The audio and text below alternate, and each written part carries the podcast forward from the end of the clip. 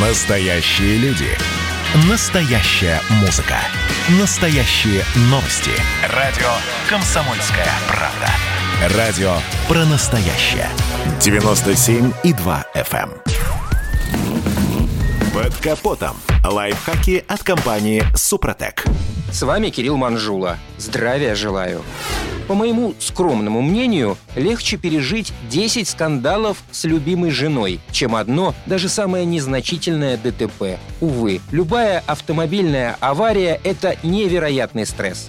Однако, хоть к этому стрессу и невозможно подготовиться, но можно минимизировать его последствия. Надо лишь запомнить несколько основных правил. Во-первых, не паниковать. Некоторые водители после аварии пугаются и начинают вести себя неадекватно. Между тем, важно не совершать поступки, которые могут отрицательно сказаться на результатах рассмотрения аварии или повлечь за собой негативные последствия. Нельзя двигать машину, убирать осколки или меняться местами с пассажирами. Даже если вы очень торопитесь, а на машинах нет внешних повреждений, уезжать с места аварии категорически нельзя. Разъехаться можно только если участники аварии составили расписку об отсутствии претензий друг к другу. И не забудьте в этом случае сфотографировать документы второго водителя. Также напомню, когда у водителей нет разногласий и в аварии никто не пострадал, то можно обойтись без вызова дорожной полиции, оформив Европротокол. О том, как это сделать, мы уже рассказывали. Если же разногласия и споры имеют место, либо,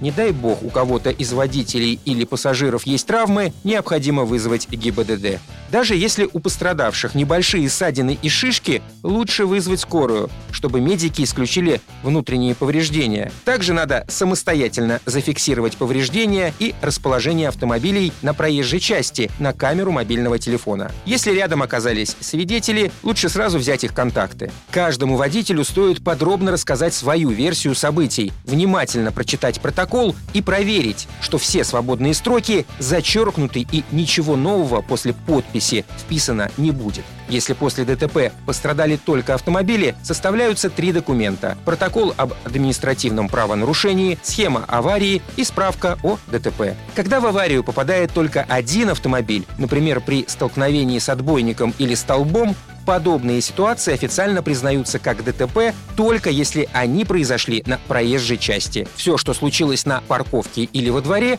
расследуется участковым полицейским. На этом пока все. С вами был Кирилл Манжула. Слушайте рубрику «Под капотом» и программу «Мой автомобиль» в подкастах на нашем сайте и в мобильном приложении «Радио Комсомольская правда», а в эфире с понедельника по четверг в 7 утра. И помните, мы не истина в последней инстанции, но направление указываем верное.